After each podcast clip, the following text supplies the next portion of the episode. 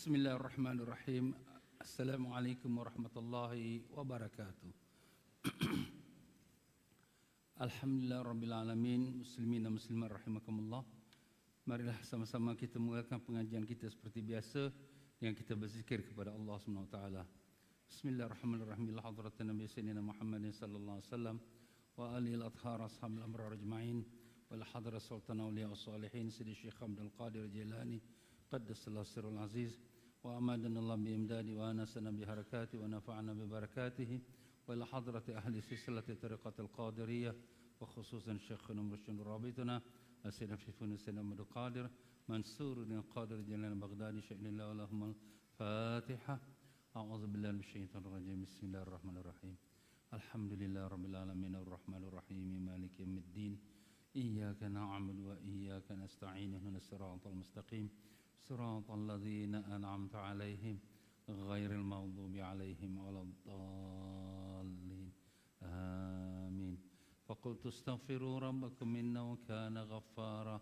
يرسل السماء عليكم مدرارا ويمددكم بأموال وبنين ويجعل لكم جنات ويجعل لكم أنهارا.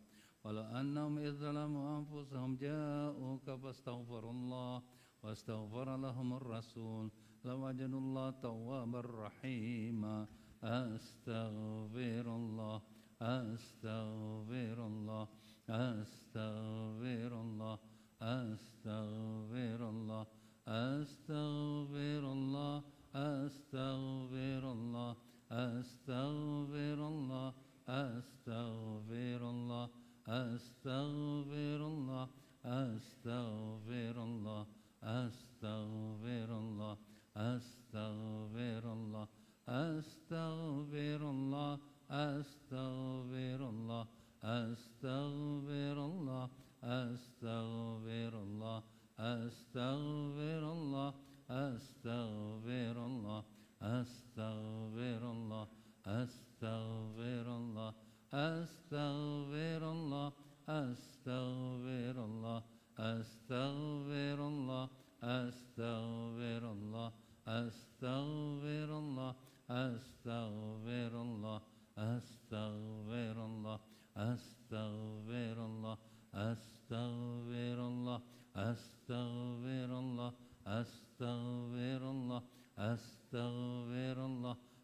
The.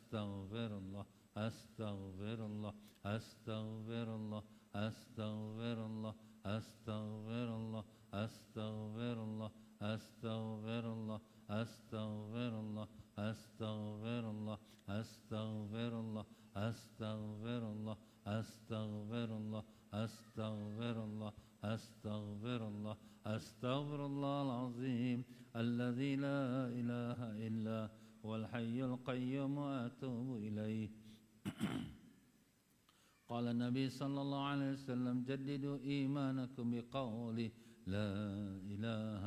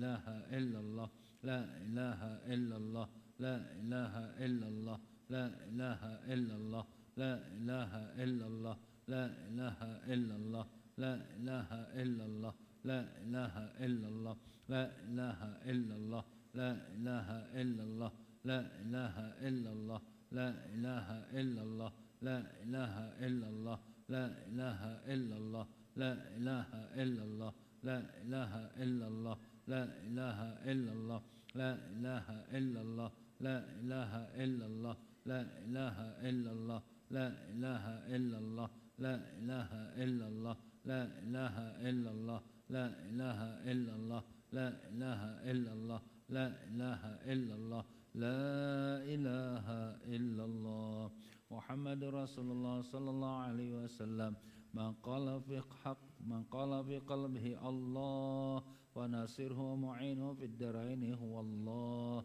فاغفر لنا يا الله الله الله الله الله الله الله الله الله الله الله الله الله الله الله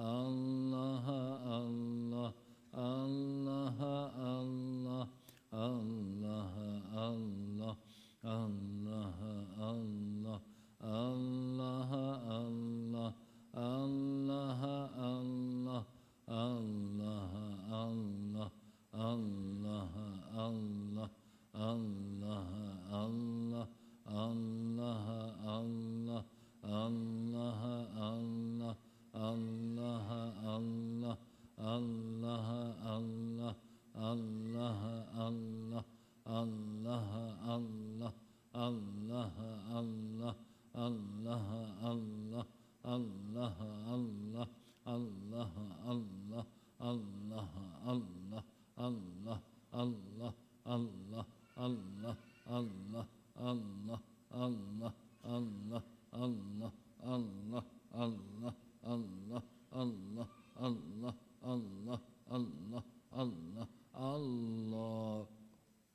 إن الله ملائكته يصلون على النبي. يا أيها الذين آمنوا صلوا عليه وسلموا تسليما.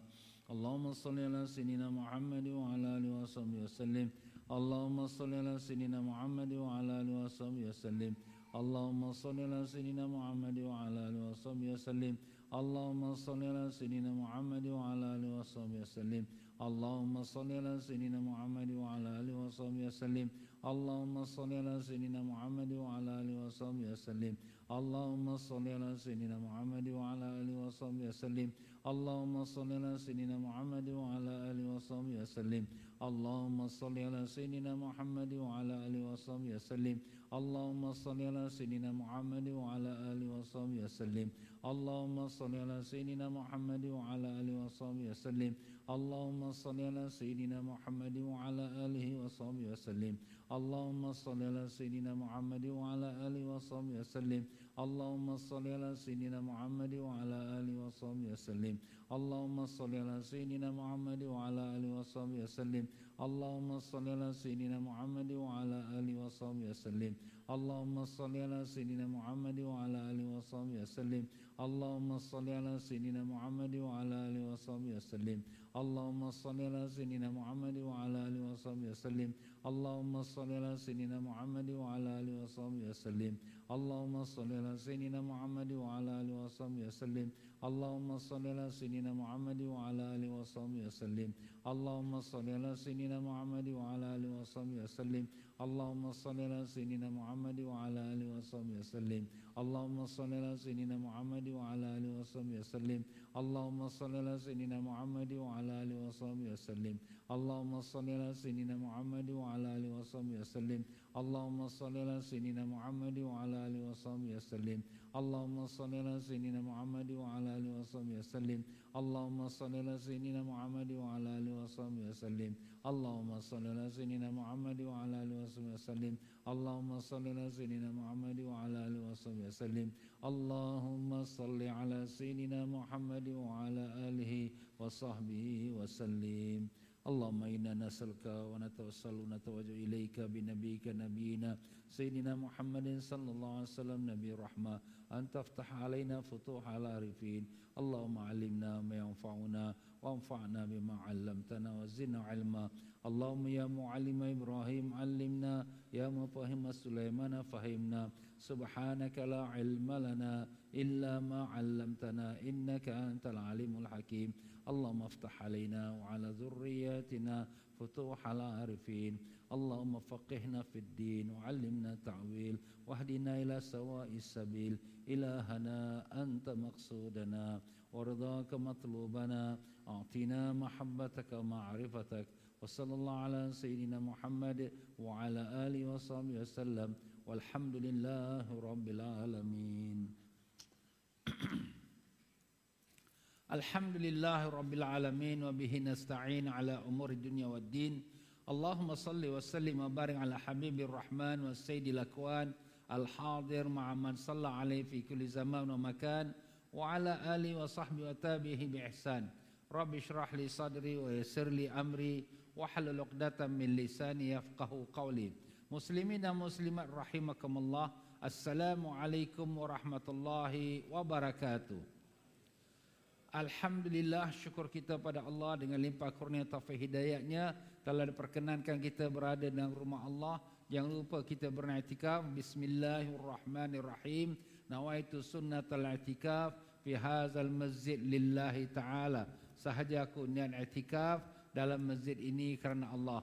Mudah-mudahan sepanjang kita berada dalam rumah Allah ini kita dikurniakan ganjaran pahala i'tikaf dan orang yang i'tikaf dalam rumah Allah Allah jauhkan dia dari api neraka antara dia dengan neraka tiga batang sungai. Dan setiap satu batang sungai lebarnya antara langit dengan bumi. Subhanallah ya. Jadi kita semua minta pada Allah jauhkan dari neraka. Dan, dan antaranya ialah dengan kita beriktikaf ha, tapi dengan niat kalau tak ada niat tak adalah pahalanya. Innamal a'malu binniat setiap amalan bergantung kepada niat. Jadi setiap kali tuan-tuan masuk masjid maupun untuk kuliah maupun untuk kita dalam solat atau sebagainya jangan lupa niat etikaf mudah-mudahan dapat ganjarannya. Alhamdulillah tuan-tuan dan puan-puan dengan berkat doa para jemaah sekalian selamat saya dengan rombongan saya pergi dan kembali ke tanah suci maupun ke Baitul Maqdis dan juga ke Kahira dan juga Istanbul dan juga tempat-tempat yang lain. Syukur pada Allah taala dengan berkat doa semua. Selamat perjalanan kami. Dan saya percaya sepanjang waktu cuti bulan November dan Disember kelas kita telah diteruskan dengan dipimpin oleh Ustaz Muhammad Taufik dan telah banyak pelajaran dan ilmu yang telah disampaikan. Mudah-mudahan semuanya mendapat manfaat daripadanya. Amin. Ya rabbal alamin Ya tuan-tuan dan puan-puan rahimakumullah, jadi pelajaran kitab hikam kita telah sampai di muka surat yang ke-28 pada perkara yang ke-11. Betul ke tidak? Betul ya? Ha, jadi yang mengikuti pengajian betul lah ya yang tak ikut tak bolehlah buka saja ke muka surat yang ke-28. Ya, pelajaran kita pada pelajaran yang lepas kita telah membicarakan satu bab yang sangat penting sekali iaitu bab tentang jiwa amal ialah tulus ikhlas. Jiwa amal atau rohnya amal itu ialah ikhlas. Sepertilah tubuh badan kalau tubuh badan tidak ada roh matilah tubuh badan itu mayat namanya Begitulah juga amalan. Amalan itu kalau tidak ada eh, ikhlas, dia tidak ada roh dalamnya. Rohnya amalan itu ialah ikhlas. Artinya bila amalan itu tidak ikhlas, tidak ada kerohnya, maka amalan itu mati. Amalan yang mati itu tak ada manfaatnya di sisi Allah Ta'ala. Kenapa? Karena Allah Ta'ala tidak menerima amalan yang mati. Allah menerima amalan yang hidup. Hidup itu bagaimana? Yaitu rohnya itu ada. Roh amalan itu ialah ikhlas. Sebab itu Allah SWT firmankan, wa ma umiru illa liya'budullaha mukhlishina lahuddin. Tidaklah mereka tu disuruh untuk beribadat kepada Allah taala melainkan dengan keadaan ikhlas kepada Allah taala. Jadi amalannya tidak ikhlas Allah taala campak balik ke muka orang yang solat itu. Tetapi ikhlas ini bukan satu perkara yang boleh kita buat atau kita reka atau kita adakan Kenapa? Kerana ikhlas itu merupakan satu kurnian Allah SWT kepada hambanya. Satu ketika baginda Nabi kita sallallahu alaihi wasallam ditanya oleh sahabatnya, apakah itu ikhlas? Rasulullah SAW jawab, nantilah aku tanya kepada malaikat Jibril. Maka ditanya kepada malaikat Jibril, apa itu ikhlas? Malaikat Jibril kata, nantilah aku tanya kepada Allah Subhanahu Wa Taala. Maka Jibril bertanya kepada Allah, apa itu ikhlas? Maka Allah Taala menjawab, al-ikhlasun sirrun min asrari. Ikhlas itu satu rahsia daripada rahsiaku. Auda'tuhu fi qalbi man ahbabtu. Aku meletakkan ikhlas tu dalam hati siapa yang aku sayang daripada hamba-Ku. Iaitu kurnian Allah Taala. Dan ikhlas ini lagi pelik lagi ialah tidak diketahui oleh malaikat dan tidak pula diketahui oleh syaitan. Subhanallah yang tahunya siapa? Hanya Allah the only one. Allah saja yang tahu hamba itu ikhlas atau tidak.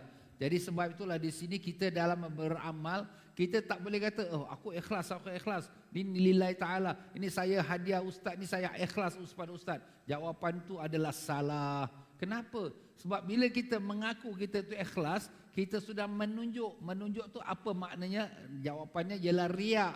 Riak itu adalah perbuatan yang menggugurkan ibadat kita, menjatuhkan ibadat kita yang tak diterima oleh Allah Taala. Habis macam mana ustaz kita nak cakap ni? Saya nak hadiah ni. Cakap aja lah Terimalah hadiah saya tak seberapa. Mudah-mudahan Allah Ta'ala jadikan dia amalan yang ikhlas. Ha, Kita mengharapkan keikhlasan dari Allah. Tapi kita bukan mengaku yang kita ni ikhlas ha, Begitulah kita dalam berurusan dengan sesama manusia. Ha, Jadi begitulah para jemaah sekalian Ikhlas itu yang mengetahuinya hanya Allah. Kita yang beramal Kita beramal pun kita tak tahu kita ikhlas. Kita rasa kita ikhlas itu rasa kita itu anggapan kita. Tapi bukan daripada Allah taala.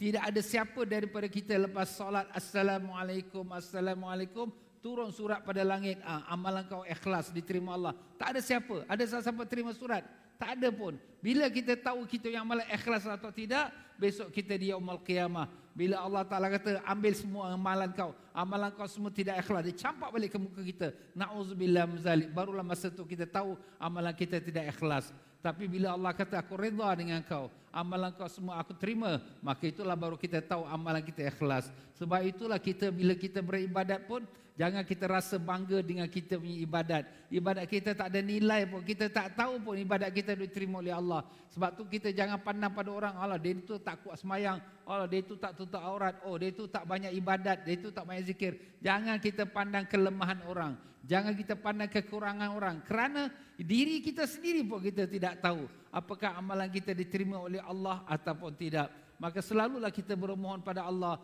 Allahumma ya Allah ya Tuhan kami. Jadikanlah hati kami sentiasa ikhlas dalam beribadat padamu ya Allah. Kami tahu hati kami penuh dengan riak, dengan ujub. Kami tahu hati kami kotor ya Allah.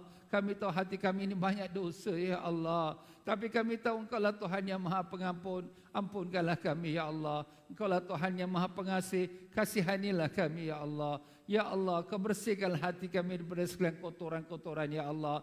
Kami mengaku diri kami yang sebanyak kesalahan. Tapi kami tuh mohon pengampunanmu ya Allah. Kami mohon bantuan daripada-Mu ya Allah. Jadikanlah hati kami ikhlas dalam segala amal ibadat kami. Khusyukkanlah kami dalam solat-solat kami. Terimalah amalan kami yang seada ini. Maafkanlah segala kekurangan kami ya Rahman. Terimalah doa kami ya Arhamar Rahimin. Dengan berkat syafaat Nabi Rasulullah sallallahu alaihi wasallam. Allahumma amin ya rabbal alamin. Itulah ringkasan daripada apa yang telah kita pelajari pada pelajaran yang lepas.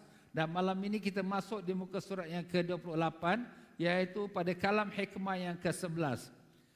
Alhamdulillah Tuan Pengarang kita Sidi Syekh Syekh Ahmad bin Atta'illah Skandari. Makamnya ada di Kahira. Alhamdulillah dapatlah saya juga beberapa para jemaah-jemaah yang lain mengikuti rombongan dan menziarahi makamnya yang berada di Skandaria. Maaf, yang berada di Kahira. Alhamdulillah. Jazahullahu anna khairal jazak. Semoga Allah membalasi beliau sebaik-baik balasan. Berkata Tuan Mengarang kita rahimahullah ta'ala Syekh Ahmad bin Atta'illah Skandari rahimahullah ta'ala Semoga Allah ta'ala tinggikan darjatnya Dan menerima amalannya Dan semoga dilimpahkan akan keberkahan ilmunya kepada kita Dan kepada anak cucu kita semua dan demikian juga semoga Allah merahmati tuan penterjemahnya Ustaz Salim Bahrasi. Semoga Allah Ta'ala juga tinggikan darjatnya dan menerima amalannya. Dan melimpahkan akan keberkahan ilmunya kepada kita semua. Kepada kedua-dua guru kita itu kita hadiahkan suratul Fatihah. A'udzubillahiminasyaitanirrajim. Bismillahirrahmanirrahim. Alhamdulillah Rabbil Alamin Ar-Rahmanirrahim Maliki Yamiddin Iyaka na'abudu wa iyaka nasta'inu Nusratul Mustaqim صراط الذين أنعمت عليهم غير المغضوب عليهم ولا الضالين آمين السلام عليك يا رسول الله السلام عليك يا نبي الله السلام عليك يا حبيب الله مدد مدد مدد يا رسول الله السلام عليك الشيخ السلام عليك يا سلطان الأولياء. السلام عليك يا سلطان العارفين. مدد مدد مدد يا سيدي الشيخ عبد القادر الجيلاني السلام عليك يا شيخ أحمد بن عطاء الله. السلام عليك يا ولي الله. السلام عليك يا شيخنا. مدد مدد مدد يا سيدي الشيخ أحمد بن عطاء الله. Alhamdulillah tuan-tuan dan puan rahimakumullah. Berkata Al Imam Ahmad bin Athaillah Skandari rahimahullah taala semoga Allah merahmati rohnya. Idfin wujudaka fi ardil khumuli fama nabata mimma lam yudfan yatimmat nataijuhu. Artinya tanamlah dirimu dalam tanah kerendahan sebab tiap sesuatu yang tumbuh tetapi tidak ditanam maka tidak sempurna hasil buahnya. Subhanallah ya. Kata-kata ini cukup indah dengan dia punya kiasan dia jadi di sini pertama dia meletakkan satu anjuran dan juga nasihat. Apa anjurannya? Tanamlah dirimu dalam tanah kerendahan. Eh, macam mana nak masuk tanah? Bukan masuk dalam tanah kita korek tanah masuk dalam tanah. Tapi maknanya letakkan dirimu rendah, serendah mana tanah itu, sedalam-dalamnya boleh. Eh, kenapa itu? Dibawanya kiasan pula. Kiasan itu sebab setiap sesuatu yang tumbuh tetapi tidak ditanam, maka tidak sempurna hasil natijahnya. Kalau kita tanam biji pokok lah. Kita nak tanam kat mana tuan-tuan? Tanam di tanah. Kalau kita tanam di tandi angin, tak tumbuh. Kalau kita letakkan pasu, tanamkan dia, tumbuh. Tapi taklah sempurna. Sebab pasu tu kecil. Habis nak tanam di mana? Tanah yang bawah. Yang kita pijak, yang kita ludah, yang kita kotorkan dia. Itulah kita letakkan biji tanaman kita di bawah, barulah dia keluar pokok yang menghasilkan buah-buahan yang manfaat pada manusia seluruhnya. Itulah juga diri kita. Tanamkan diri kita dalam tanah itu kerendahan. Makna tawaduk. Rendahkan diri kamu. Serendah-rendahnya. Seanggap-anggapnya kita ni tak ada apa benda. Kita tengok orang lain semua bagus-bagus. Orang lain semua amal-amal baik. Habis ustaz yang tak semayang, yang tak buat ibadat. Mereka pun kalau Allah bagi hidayat, mereka lebih baik daripada aku. Aku ni belum tahu lagi macam mana. Mungkin amalanku ada riak, mungkin amalanku tak betul, mungkin amalanku ditolak oleh Allah Ta'ala. Mungkin aku buat dosa dengan orang, amalanku diberi pada orang lain. Jadi kita letakkan diri kita serendah-rendahnya. Kenapa? Karena itulah yang dikendaki oleh Allah. Allah Ta'ala suka kepada hamba yang merendahkan diri. Jangan kita lupa, hamba yang mener, merasa dirinya baik, merasa diri bagus, itulah iblis, itulah syaitan.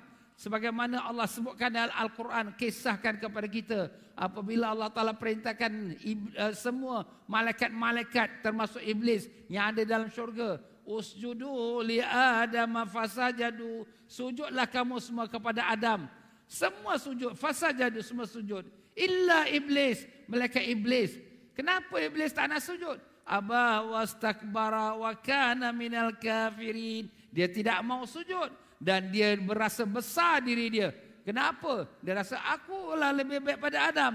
Ana khairum minhu. Aku lebih baik pada Adam. Jadi oleh kerana perasaan dia aku ni lebih baik, perasaan dia dia punya ibadatnya lebih banyak, perasaan dia yang lebih banyak ilmu, perasaan dia lebih banyak amal-amal, maka Allah Taala nauzubillah campak dia buang daripada syurga. Bukan sekadar buang, laknatkan dia lagi. Gambarkan tuan-tuan dan puan-puan ya, berapa banyak kali kan iblis itu takabur sombong, hanya sekali saja maka dibuangkan dia daripada syurga. Kita ni Allah siang malam siang malam kita ini tengok orang lain saja kita rasa alah orang tak ada apa. Tengok dia ni ibadat Allah dia belajar tak belajar sempurna lagi. Tok semayang dia sujud pun tak betul. Tengok orang tu ah dia tu tak semayang, dia tu neraka tu. Tengok orang kafir ini semua orang neraka. Kita sentiasa memandang rendah pada orang. Macam mana kita dengan Allah Taala? Allah. Sebab itulah manusia yang memandang rendah pada orang lain. Itulah manusia yang sombong. Itulah manusia yang takabur. Itulah manusia na'uzbillah diharamkan dia masuk syurga. Allah SWT sendiri telah mengatakan dalam hadis kursi. Al-kibru ridai. Iaitu membesarkan diri adalah pakaianku. Sesiapa yang merampas daripada pakaian aku. Iaitu pada sifat takabur. Maka aku haramkan dia syurgaku. Na'udzubillah mazalik. Ya, itulah dia. Allah Ta'ala dia boleh takabur. Allah Ta'ala boleh besar diri. Kenapa? Memang dia layak untuk besar diri. Kenapa? Dialah yang memiliki segalanya. Semua alam hak dia. Segala nikmat yang ada pada kita adalah milik dia. Bukan milik kita. Dah, jadi Allah membesar dirinya. Itu memang selayaknya sifat Allah. Itulah sifat Allah yang bernama Al-Mutakabbir. Yang kita baca dalam Asma'ul Husna. Tetapi kita siapa kita? Kita tak memiliki apa pun. Yang kita nampak diri kita banyak duit, yang diri kita banyak harta, yang kita nampak diri kita pandai, yang nampak diri kita kuat, yang nampak diri kita cantik. Semuanya daripada Allah Ta'ala. Kita lahir ke dunia, sesen duit satu tangan pun tak bawa. Tak ada sebulu benang pun atas badan kita. Kita lahir dengan keadaan telanjang, dengan menangis, dengan lumuran darah, dengan keadaan fakir dan miskin. Itulah kita. Tapi manusia maaflah, bila mereka sudah diberi kekayaan, nama, kedudukan, pangkat, mereka sombong. Mereka rasa mereka lebih baik pada orang lain. Itulah yang dibenci oleh Allah. Itulah sifat iblis. Jadi di sini pesanan daripada guru kita As-Sayyid Syekh Ahmad Ibn Atta'illah As-Skandari Rahimullah Ta'ala.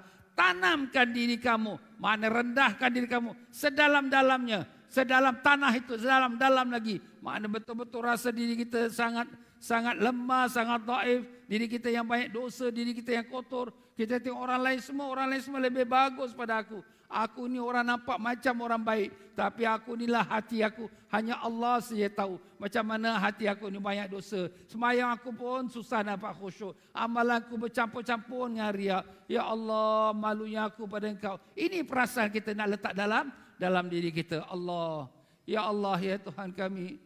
Selamatkanlah kami daripada sifat sombong diri dan takabur, Ya Allah. Kami tak berdaya untuk bersihkan hati kami daripada sifat-sifat ini, Ya Allah. Hanya dengan pertolonganmu sahaja yang dapat melepaskan kami daripada segala sifat yang tercela ini, Ya Allah.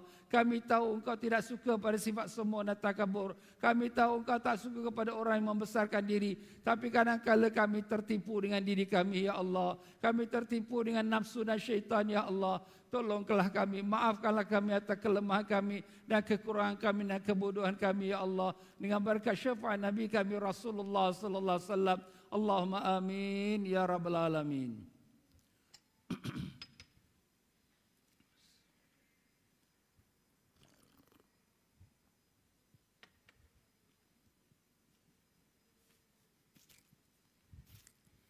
Tiada sesuatu yang lebih bahaya bagi seorang yang beramal daripada menginginkan kedudukan dan terkenal di tengah-tengah masyarakat umum. Dan ini termasuk keinginan hawa nafsu yang utama. Ha, itulah disebutkan oleh Tuan Pengarang kita, iaitu Salim Bahrasi yang mengutipnya daripada kata-kata ulama, tiada sesuatu yang lebih bahaya bagi seorang yang beramal daripada menginginkan kedudukan. Menginginkan kedudukan ini bukan makna mesti dia bercakap dengan orang. Tapi merasa diri dia sudah baik, lebih bagus pada orang. Dia semayang Assalamualaikum, Assalamualaikum. Dia tengok orang tu semayang duduk tak betul. Dia tengok orang tu semayang pakai songkok tak betul. Dia tengok orang tu semayang telekong dia sengit. Dia rasa ah, apalah orang. Itu perasaan saja sudah merasakan kita tu lebih baik pada orang. Merasakan kita lebih tinggi daripada orang lain. Bukan kata ya tuan-tuan saya ni lebih baik. Tak, tak perlu bercakap. Lisanu hal afsahu min uh, lisanul maqal. Apa kata bahasa Arab? Perbuatan kita lebih jelas daripada perkataan kita. Kita tak cakap yang aku ni lebih baik. Tapi perbuatan kita dengan perasaan kita, dengan mata kita memandang, sudah cukup itu menunjukkan sifat kita merasa kita lebih baik pada orang. Kita lebih tinggi pada orang. Sifat inilah sifat yang paling bahaya kepada orang-orang yang beramal. Kita ingat orang tak beramal tu neraka. Kita yang beramal pun belum tahu lagi ke syurga. Dengan sifat-sifat ini, amalan kita dicampak balik ke muka kita. Na'udzubillah mazalik. Sebab itulah ni adalah perkara yang amat bahaya. Dalam sebuah riwayat hadis Imam Tirmizi, "Man ta'allama ilma mimma yubtagha bihi wajhu, la yata'allamu illa yusiba bihi mi'rada min min ad-dunya, lam yajid urfal jannati yaumal qiyamah." Artinya sesiapa yang belajar ilmu yang di mana ilmu yang belajar itu untuk mencari keridhaan Allah. Ilmu agama, ilmu tafsir, ilmu hadis, ilmu fikih bagus. La yata'allamuhu illa liyusiba biha radha min dunya tapi dia tak belajar melainkan kerana nak dapat sesuatu daripada kedudukan dunia. Nak dapat gelaran orang panggil dia ustaz, nak dapat gelaran orang panggil dia alim, nak dapat orang tahu supaya dia ni belajar. Ayah aku belajar tau. Kau ingat aku tak belajar? supaya orang kenal dia supaya dia dapat nama dan kedudukan dan pangkat dan sebagainya lam yajid urfal jannati yaumal qiyamah di akhirat nanti tidak cium bau syurga tak cium bukan kata tak masuk syurga bau syurga pun tak dapat cium auzubillah bau syurga itu berapa jauh daripada pintu syurga nak sampai ke nak sampai pintu syurga 500 tahun masih lagi eh, kita kata lagi 500 tahun sudah dapat cium bau syurga Maknanya jauhnya semerbaknya bau syurga tu. Belum sampai pintu syurga 500 tahun sudah dapat. Hei, wanginya. Mak wangi apa tu? Wangi syurga. Masya Allah berkat mana tu? Lagi 500 tahun nak berjalan. Itu pun orang yang niat seperti tadi tak dapat cium bau syurga. Na'udzubillah mizali Allah. Jadi kalau kita beramal tuan-tuan, janganlah kerana ada sesuatu tujuan. Tapi ustaz kita ini bukan niat kerana seseorang.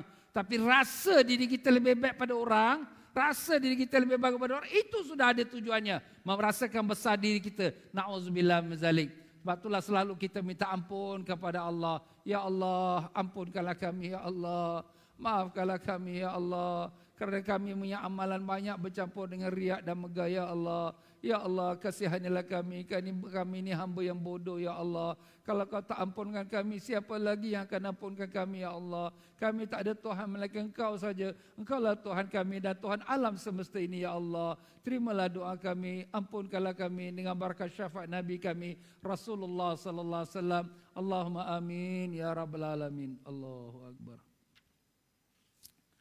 Allahu akbar. Allahu akbar. Astaghfirullahalazim. Astaghfirullahalazim. Rasulullah sallallahu alaihi wasallam telah bersabda, "Man tawadda'a rafa'ahu Allah wa man takabbara wada'ahu Allah." Siapa yang merendah diri, maka Allah akan memuliakannya. Dan siapa yang sombong besar diri, Allah akan menghinanya. Orang yang rendah diri, itulah Allah angkat dia darjat dia. Tapi orang yang merendah, eh, merendahkan orang rasa diri lebih baik, maka Allah hinakan dia. Besok di hari akhirat, orang-orang yang sombong di dunia, Allah Ta'ala bangkitkan mereka seperti semut. Semut kecil. Jadi orang-orang di padang masyar pijak memijak dia. Eh, kau pijak aku, eh, kau pijak aku. Orang tak nampak pasal apa? Pasal dia kecil seperti semut. Macam itulah orang yang sombong takabur di dunia. Allah hinakan dia. Di dunia dia rasa hebatlah. Aku raja, aku sultan, aku menteri, aku ada kuasa, aku kuat, aku ada duit, aku kaya, aku itu, aku ini. Dia rasa diri dia hebat. Besok ke akhirat, Allah jadikan dia seperti semut. Orang pijak-pijak dia. Dan orang pun tak tahu dia kat bawah tu. Bukan 10 tahun, bukan 900 tahun. Tak tahu berapa ribu tahun dia akan duduk di pada masyarakat itu menunggukan dia punya hisap dia, perhitungan dia. Dan selama itu dia dipijak-pijak oleh orang. Na'udzubillah mzalik. Itulah akibatnya orang yang sombong kat dunia. Sebab kita jangan jadi orang sombong tuan-tuan ya. Kita minta ampun pada Allah apa apa yang sudah lepas-lepas tu. Kita bertaubat pada Allah taubatan nasuha. Dan begitulah dia Rasulullah sallallahu alaihi wasallam pesan pada kita, sifat tawaduk ini sifat yang mulia. Tak rugi kita rendah diri. Tak rugi. Bahkan kata rendah diri ini bukan mana kita kat luar saja. Kita ni dalam rumah tangga ni pun kadang-kadang kita rasa magah. Kita selalu rasa kita lah eh, suami yang raja dalam rumah. Isteri mesti dengar cakap aku. Oh ni isteri kau ni derhaka, kau ni neraka. Kita pandang isteri kita neraka. Kita apa? Kita ni ada syurga ke? Maaf tuan-tuan, kadang-kadang suami ni pun rasa ego dia besar. Dia rasa diri dia lebih darjat tinggi. Dia rasa diri lebih kuasa ya, memarah isteri dia, dia buat macam isteri dia tu seperti seperti bibi pula kat rumah. Eh, hey, buat kopi. Eh, hey, dah masak belum?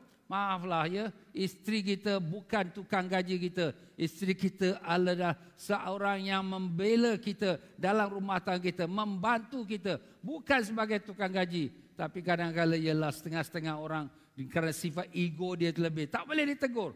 Kalau isteri tegur saja dia melenting, dia marah. Kenapa? Sebab dia rasa diri dia semua dah betul, dah bagus. Itu ego, itu takabur tu. Nauzubillah zalik. Jangan kita cakap benda yang luar-luar ni dalam rumah tangga kita. Ha, begitu juga isteri pun. Kalau isteri tu suami tegur sikit, jangan dia rasa masam muka. Jangan dia jeling dengan isteri suami dia. Kenapa? Aku suami aku tegur aku. Oh, suami tak boleh tegur ke apa salahnya? Habis dia kata aku gitu, aku kata gini. Tak apalah, memang kau pun manusia banyak kelemahan, banyak kekurangan. Kita terima saja. Kita jangan marah pada orang yang tegur kita. Al-Imam Ghazali rahimahullah ta'ala berpesan, kalau orang menegur kita, mengkritik kita, sebenarnya kita bukan marah dia. Tapi kita tengok kepada apa yang dia kritik. Kenapa? Kerana apa yang dikritik itu adalah memberikan petunjuk kepada kita apa kesilapan kita yang kita tak nampak. Siapa yang nampak kita? Orang lain nampak kita. Kita tak nampak diri kita. Seperti orang lain melihat pada cermin. Dia tengok cermin, cermin yang bagi tahu muka kau ni ada tai lalat, muka kau ni ada bisul, muka kau ni mata kau lebam. Siapa bagi tahu cermin? Jadi siapa cermin kita? Ialah saudara-saudara kita. Al-mu'min mar'atul lil mu'min. Seorang mukmin adalah cermin kepada saudara mukmin yang lain. Jadi kalau isteri kita bagi tu, bang, abang tak boleh buat macam ni. Oh ya, sorry, sorry lah, terima kasih lah. Kita terima kasih kepada isteri kita. Kita minta maaf dengan dia. Ha, macam tu juga isteri kalau suami dia tegur. Oh ya ke, terima kasih lah bang ya, maaf lah. Jadi kita minta maaf. Ini perkara sifat minta maaf. Ini perkara sifat sorry. Ini adalah amalan yang baik. Kenapa? Dia menunjukkan rendah diri kita. Nak minta maaf ni bukan senang tuan-tuan ya. Nak keluar perkataan minta maaf seolah-olah kita ni bersalah apalah salah aku ustaz, aku tak buat apa-apa. Tak apa, kita tak ada salah pun tak apa tapi kita minta maaf. Rasulullah sallallahu alaihi wasallam sentiasa bila jumpa sahabat minta maaf dengan sahabat. Eh kenapa ni Nabi apa yang salah? Nabi ni maksum, tak ada berdosa, tapi Nabi minta maaf dengan sahabat. Kenapa kita manusia biasa tak boleh minta maaf? Kita rasa eh apa yang salah aku, aku nak minta maaf apa? Ha, ini kita sifat sombong kita. Kita jumpa abang kita, kakak. Assalamualaikum kakak, apa khabar? Baik. Ah, minta maaf kak ya. Minta maaf abang. Eh, kenapa kau minta maaf? Tak ada. Kalau kalau ada dosa apa yang kita tahu, yang kita tidak tahu, yang sengaja, yang tak sengaja. Mudah-mudahan Allah maafkan kita. Itu sebaik-baiknya. Ya, sifat minta maaf ini sifat tawaduk, rendah diri. Amalkan tu supaya kita latih diri kita, rendahkan diri kita. Bermula dalam rumah tangga kita. Balik daripada kelas ini, jumpa isteri, sayang. Abang minta maaf, sayang. Cium isteri dia. Ha, boleh ke tidak bapak-bapak? Boleh ke tidak? Boleh ya, ha, jangan lupa ya. Ha, ibu-ibu pun yang di atas tu balik, jumpa suami dia, bang, saya sayang abang, minta maaf abang. Eh, kenapa kau minta maaf? Tak ada, tadi belajar ustaz kata, eh, amalkan minta maaf. Ah, itu kita kena hidupkan. Hidupkan suasana sifat tawaduk, sifat rendah diri, kasih sayang, bermaafan. Inilah yang disuruh oleh Allah Ta'ala. Wa'fu wa'fu wasfahu. Maafkan mereka dan berikanlah mereka kebaikan. Mana di sini Allah suruh kita maafkan orang. Jangan kita rasa semua, eh mana boleh aku maafkan dia? Dia dah dosa dah banyak dengan aku. Tak, itu bukan caranya. Sebab kita yang dosa dengan Allah lagi banyak daripada orang yang dosa kepada kita. Ibrahim bin Adham radhiyallahu rahimahullah taala berkata, "Ma sadaqallahu man ahabba syuhra." Tidak benar benar tidak benar-benar bertujuan kepada Allah siapa yang ingin masyhur. Selagi dalam hati dia ada sifat ingin masyhur, ingin dikenali orang, ingin dia, uh, orang tahu dia siapa, itulah orang yang tidak benar iman dia, tak benar amalannya, tak benar sekalian ibadatnya. Kenapa? Sebab ada tujuan yang lain lillah dan ada sebab lagi kerana Allah dan kerana supaya orang kenal aku Orang tahu aku siapa. Orang tahu aku alim. Orang tahu aku kuat ibadat. Orang tahu aku pergi masjid. Orang tahu aku banyak bersedekah. Inilah sifat yang dinamakan yang bohong, pendusta. Tidak benar dia dalam ibadat dia. Sebab itulah nak jadi orang yang solehin bukan semudah-mudahnya. Satu masa Syekh Imam Ghazali rahimahullah ta'ala. Beliau ini semahyang dengan adiknya Imam Ahmad. Imam Ahmad jadi makmum, Imam Ghazali jadi imam, abang lah, abang jadi imam. Jadi tengah-tengah semayang, Imam Ahmad dia mufarakah. Dia tinggalkan abang dia. Dia semayang, komplitkan semayang dia sendiri. Lepas semayang, Imam Ghazali tanya, eh Ahmad, kenapa ni tadi kau tengah ikut aku makmum, kalau tengah semayang kau tinggalkan aku. Kau semayang sendiri, kau mufarakah. Kata Imam Ahmad, abangnya badan penuh dengan darah. Macam mana saya nak ikut abang? Terkejut Imam Ghazali. Apa yang penuh darah? Badan dia bersih, tak ada penuh darah. Baru Imam Ghazali teringat.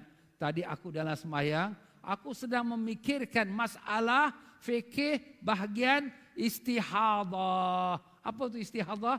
Darah penyakit wanita yang keluar berterusan selepas daripada daripada haid. Jadi Imam Ghazali duduk fikir masalah fikih dalam bab setengah semayang. Adik dia nampak badan abang dia penuh dengan darah kerana abang dia sedang fikirkan masalah darah. Subhanallah. Jadi Imam Ghazali sedar, adik aku ini kasyaf. Kasyaf tu apa? Nampak benda yang gaib. Eh ini bukan sembarang orang ni adik aku ni. Eh adik, adik belajar dengan guru kat mana abang nak belajar? Eh tak payahlah bang, abang dah alim dah. Tak ada aku nak tahu guru kau siapa. Aku nak belajar dengan dia.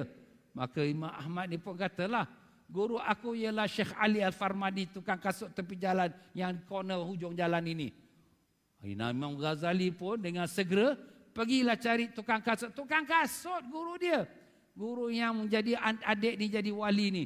Maka sampailah dia pada tukang kasut itu. Tuan guru, Tuan Syekh. Saya nak belajar dengan Tuan Syekh. Tuan Syekh tengok Imam Ghazali terkejut. Eh, engkau ulama besar. Pergi, pergi, pergi. Aku tukang kasut. Aku tak tahu apa-apa. Kau pergi, pergi. Pergi. Kau jadi ulama besar. Imam Ghazali tak ada, Tuan Syekh saya nak belajar Tuan Syekh, saya tak boleh pergi. Saya nak belajar juga Tuan Syekh. Maka kata Syekh Ali Farmadi, tukang kasut tuan-tuan. Tengok, dia low profile. Dia tak mau nak tunjuk dia hebat. Dia hanya tukang kasut saja. Apa dia kata pada Imam Ghazali, kalau betul kau nak belajar dengan aku, besok kau datang bawa satu bakul penuh dengan buah. Ha, kemudian, apabila kau dah bawa, bawa bakul itu, kau pergi ke, ke tengah kota Baghdad, kau panggil budak-budak semua. Siapa budak-budak boleh jotos kepala kau bagi satu buah. Siapa boleh jotos kepala kau bagi satu buah. Eh, eh ingatkan nak belajar tu buka kitab ke apa? Tak ada. Nak buat apa tuan-tuan? Ambil buah satu bakul, pergi ke kota Baghdad, panggil siapa nak budak-budak nak buah, ambil ku jotos kepala aku dulu, baru satu buah. Apakah pelajaran tu tuan-tuan? Pelajaran tu apa? Nak buang ego, aku syekh, aku ustaz tinggi, aku profesor. Tak ada. Aku tak ada apa, aku nothing. Wah, apa orang panggil? Imam Ghazali dah gila. Imam Ghazali dah tak betul. Eh, budak-budak kata ni orang gila. Mari kita jotos dia, kita ambil buah. Tengok. Akhirnya Imam Ghazali dia letakkan diri rendah kepada Allah. Tak ada apalah aku ini ya Allah. Aku hanya hamba yang fakir, yang hina, yang kotor. Barulah dia datang belajar dengan guru dia barulah Allah angkat darjat dia sedikit demi sedikit. Sampai hari ini masya Allah. Semua satu dunia kenal siapa dia Imam Ghazali. Pengarang kitab Ihya Ulumuddin. Di kitab Ihya Ulumuddin sampai orang memujinya yaitu Imam Nawawi kata kadal Ihya an yakuna Qur'ana. Hampir-hampir kitab Ihya Ulumuddin menyamai sampai kepada darjat Quran.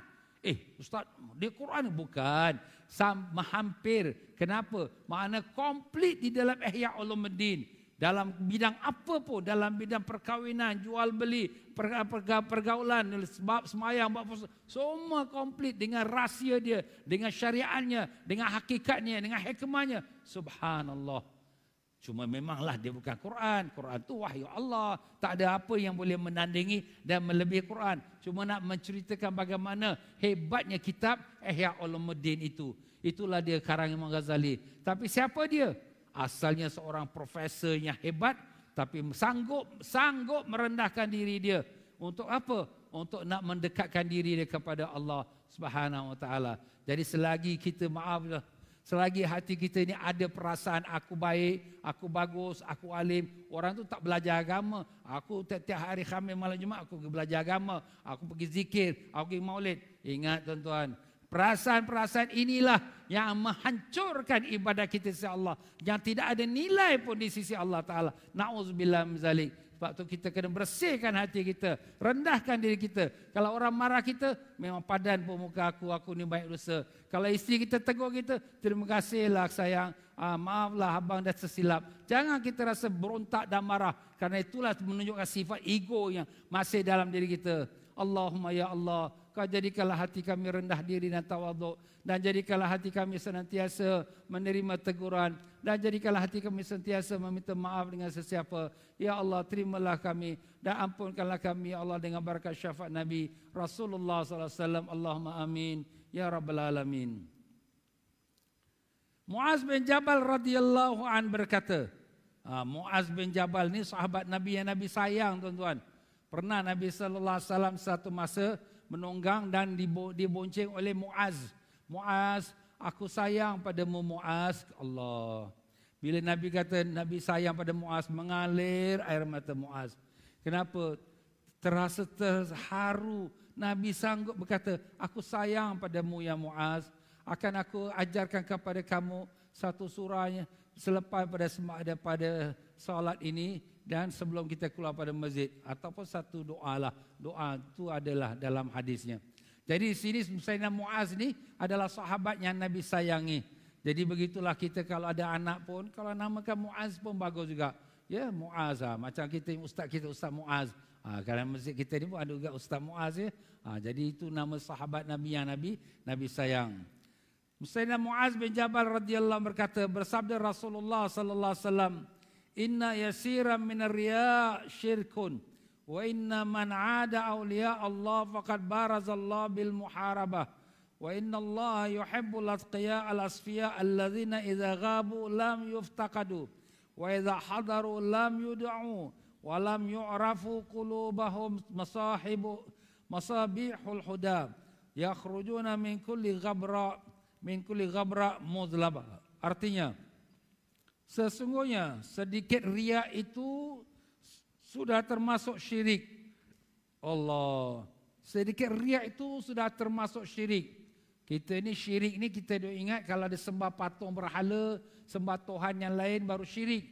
Sebenarnya syirik ini terbagi pada dua. Syirik jali dan syirik khafi.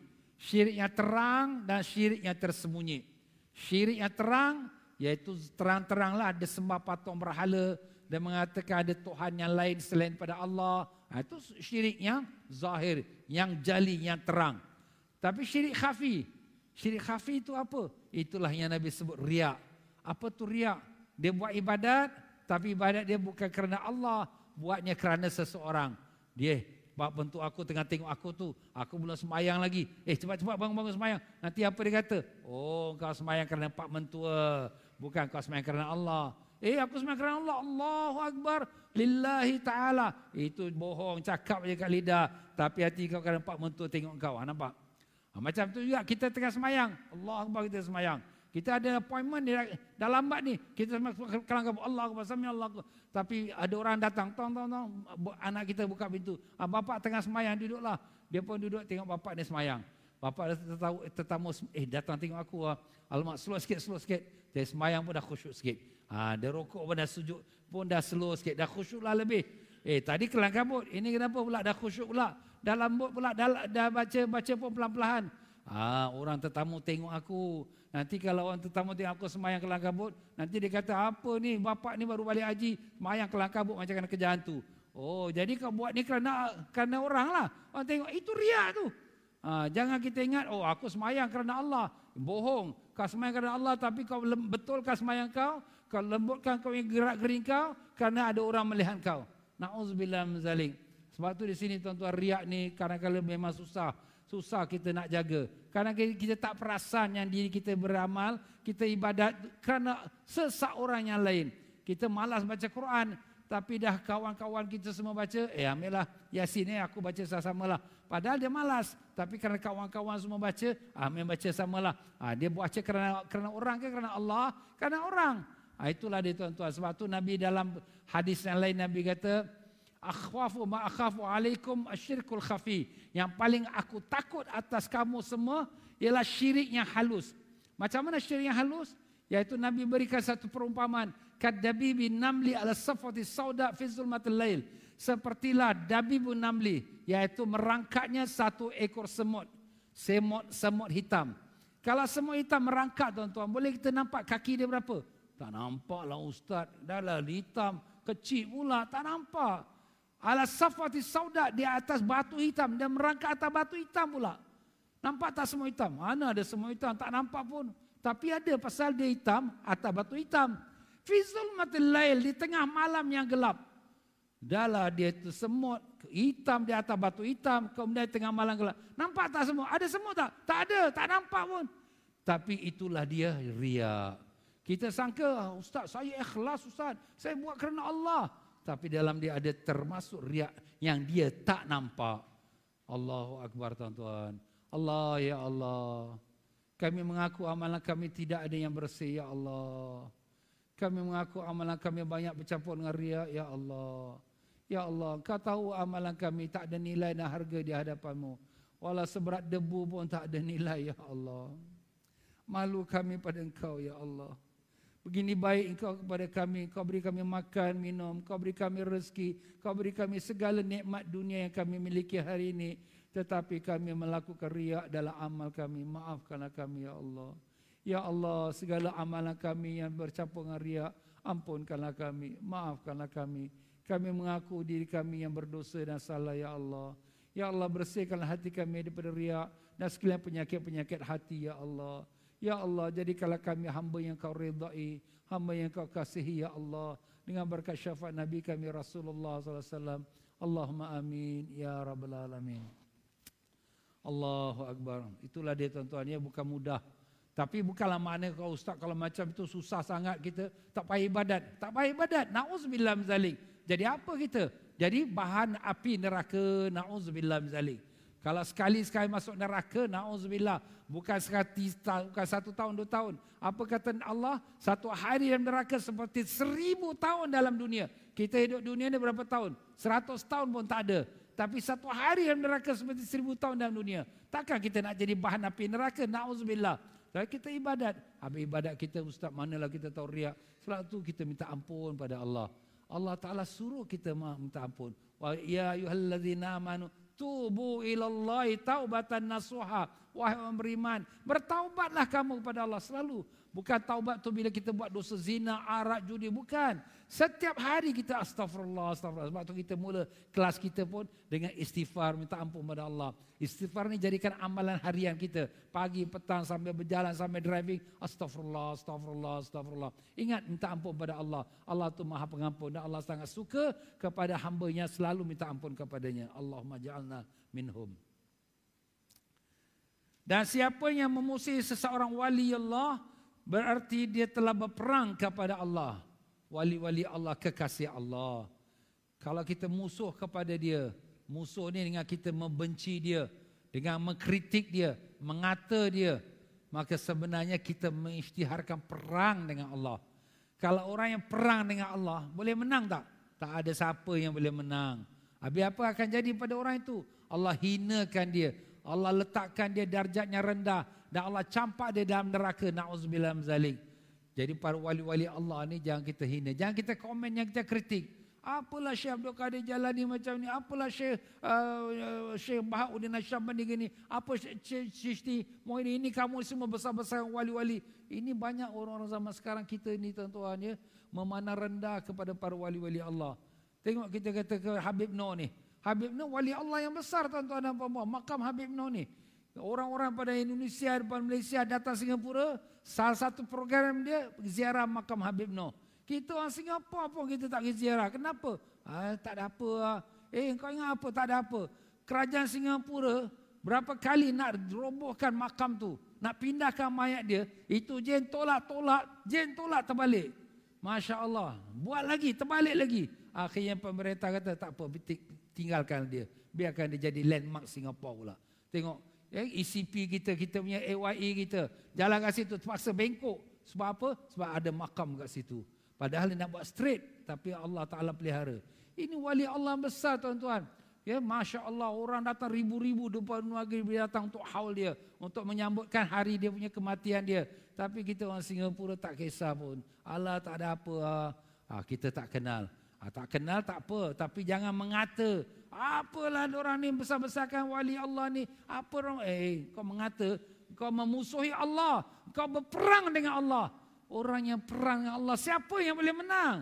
Tak ada siapa boleh menang. Allah binasakan dia. Allah hinakan dia. Walaupun dia orang kaya-kaya pada zahirnya. Hakikatnya Allah campakkan dia dalam neraka. Yaumul qiyamah kelak. Na'udzubillah min zalik. Ya Allah. Selamatkanlah kami dan anak cucu kami semua. Daripada golongan orang-orang yang memerangi engkau ya Allah. Jadikanlah kami daripada orang yang membantu dan membela kekasih-kekasihmu. Para wali-walimu ya Allah. Dengan berkat Nabi Rasulullah SAW. Allahumma amin ya Rabbal Alamin. Dan Allah kasih sayang pada hamba yang takwa, yang tersembunyi, tidak terkenal, yang bila tidak ada tidak dicari dan bila hadir tidak dipanggil dan tidak dikenali. Hati mereka sebagai pelita hidayat, mereka terhindar dari segala kegelapan kesukaran. Subhanallah. Ini kekasih Allah. Kekasih Allah ini dia tak ada nak show off, nak tunjuk-tunjuk. Dia tak ada pun orang tak cari. Eh mana si Ahmad tu? Tak ada orang cari pun. Orang tak kenal. Dia ada pun orang tak panggil dia. Eh silakan si Ahmad depan ke depan. Tak ada orang tak panggil. Kenapa? Orang tak tahu dia, tak kenal dia. Kenapa orang tak kenal dia? Pasal dia tak menonjol-nonjolkan diri dia ke depan. Dia lebih senang kalau orang tak kenal. Kalau orang kenal dia, dia rasa bimbang pula. Kalau sekiranya orang tahu dia wali, lagi dia takut. Satu hamba Allah dia ni wali Allah. Orang di kampung nak panggil dia ni wali, wali, wali. Dia susah, susah hati. Macam mana ni orang nak panggil aku wali, wali. Memang dia seorang wali Allah. Tapi dia nak hilangkan panggilan itu. Satu hari tengah orang tengah ramai. Dia pergi satu reban ayam. Reban ni kampung lah. Dia pun ambil satu ayam, dia curi. Kemudian dia lari. Orang pun panggil pencuri, pencuri, pencuri. Orang semua dah panggil dia pencuri. Dia pun ambil ayam tu letak balik. Dah. Besok orang tak panggil dia wali Allah. Orang panggil oh, tu pencuri tu. Ah, dia itu, dia itu pencuri itu. Senang hati dia. Kenapa? Bila orang tak panggil dia wali, apa nak megah? Bila orang panggil wali, oh, kita pula terbalik eh. Wow, dia ni alim ah. Eh, dia ni wara ah. Orang tengok kita, eh dia ni kuat pergi masjid tau. Kita rasa sedap, kain pun terkoyak kan. Ha, orang puji kita. Ha, itu jaga tuan-tuan. Itu nafsu setan dah masuk tu. Ha, kita tak minta orang puji, tapi bila orang puji, kita terasa gembira, maka itulah dia nafsu kita sudah masuk, riak sudah masuk. Sebab itulah satu masa satu orang sahabat, dia memuji sahabat dia depan muka dia. Maka Nabi kata, engkau telah potong leher dia. Maksudnya apa? Engkau telah binasakan dia. Kenapa? Bila kau puji dia, dia akan rasa sedap diri dia. Dia rasa diri dia bagus. Jadi adalah hadis lain pula Nabi kata, kalau seorang puji pada engkau, ambil tanah campak kat muka dia. Engkau jangan rosakkan aku. Engkau puji aku ni, engkau nak merosakkan aku. Tapi kita pula terbalik eh. Orang puji kita, tak adalah.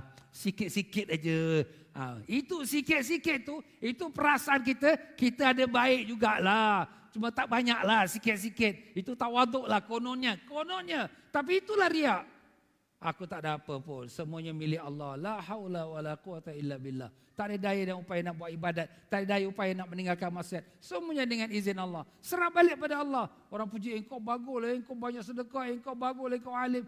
La haula wa la quwata illa billah. Semua hak milik Allah. Aku tak ada apa pun. Itu sebenarnya hakikatnya. Tapi kadang-kadang bila kita cakap la haula wala quwata illa billah, setan masuk. Eh kau bagus eh. Orang lain semua happy kau dipuji. Engkau ni baguslah. Kau ni ikhlas. Ha, itu setan masuk juga. Jangan ingat tuan-tuan kita boleh lepas setan ni tuan-tuan. Dia punya pengalaman dia bukan setahun, bukan seribu tahun. Tak tahu berapa juta tahun pengalaman dia.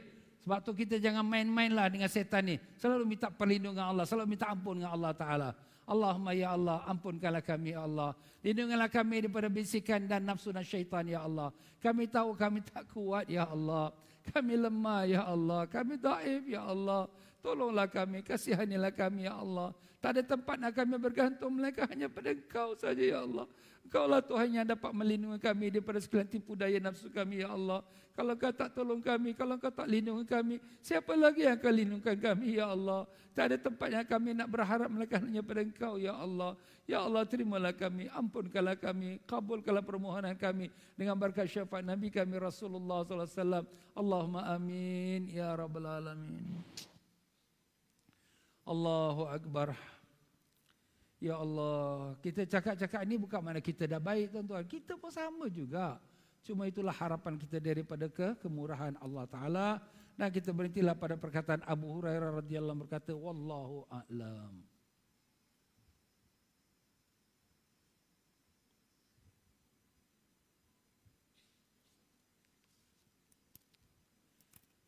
Ya tuan-tuan apa rahimakumullah kita beruntung kita di Singapura ini walaupun pulau kecil kita tetapi banyak majlis-majlis yang mulia yang telah pun lalu dan yang akan diadakan juga. Ya pada bulan Disember lepas banyak ada haul Syekh ada haul Ba'alwi ada haul Habib No ada maulid di mana-mana masjid. Alhamdulillah bagus.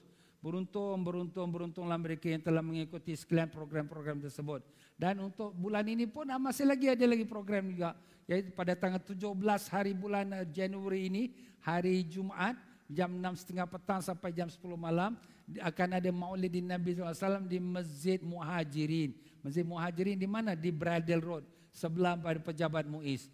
17 hari bulan Januari. Dan pada 18 Januari hari Sabtu pula akan ada majlis maulid Rasul juga pada jam 6.30 petang sampai 10 malam iaitu di Masjid An-Nahda. Di mana tu? Di Bishan.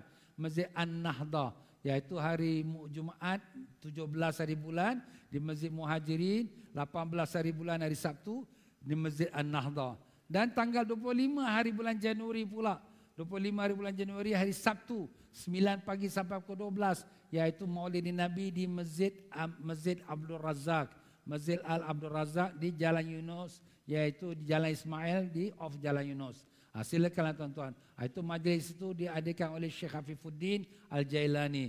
Alhamdulillah tuan-tuan untuk kita di Singapura banyak majlis-majlis yang baik. Ha, kalau ada kesempatan silakan. 25 hari bulan tu ialah public holiday kerana Chinese New Year. Ha, jadi kita ada masalah kalau kita tak terbang ke mana-mana, ha, bolehlah kita hadir majlis yang mulia tersebut. Dan insyaAllah tuan-tuan dan puan-puan kami uh, diminta untuk sama-sama kita bacakan Fatihah untuk Haji Ismail bin Jumahat yang sedang sakit yang akan menjalani pembedahan. Dan juga kita bacakan Fatihah untuk Anwar bin Mahad pegawai saya yang sedang sakit. Dan juga Haja Sabaria binti Ahmad. Dan juga kepada manager kita masjid kita ini iaitu saudara Roslan bin Abdul Rahman yang sedang sakit. Mudah-mudahan kesemua mereka diberikan kesembuhan oleh Allah Taala dengan berkatnya Rasulullah SAW dan dengan berkatnya surah Al-Fatihah. A'udzubillahi minasyaitonir rajim. Bismillahirrahmanirrahim. Alhamdulillahirabbil alamin arrahmanir rahim. Iyyaka na'budu wa iyyaka nasta'in. Ihdinas siratal mustaqim. Siratal ladzina an'amta 'alaihim ghair maghdubi 'alaihim waladdallin. Amin. Ya tuan-tuan dan puan-puan yang mana nak membuatkan kita katakan sedekah untuk majlis-majlis maulid yang saya sebutkan tadi, bolehlah nanti serahkan kepada saya atau pegawai-pegawai saya. Dan insyaAllah tuan-tuan dan puan-puan minta maaf banyak dalam penyampaian saya mungkin terkasar bahasa, tersinggung perasaan. Marilah sama-sama kita baca istighfar, minta ampun kepada Allah. Astaghfirullahaladzim. Astaghfirullahaladzim. Astaghfirullahaladzim. Subhanakallahumma wa bihamdika. Ashadu an la ilaha illa anta. Astaghfiruka wa atubu ilaik. Ya tuan-tuan ada hadiah kalender tahun 2020 daripada saya kepada para penjemaah bolehlah dapatkan satu kalender di meja belakang insyaallah ya. Insyaallah kalau ada lebih bolehlah kita bagikan pada saudara mara kita pula yang lain. Sekian wabillahi taufiq wal hidayah. Wassalamualaikum warahmatullahi wabarakatuh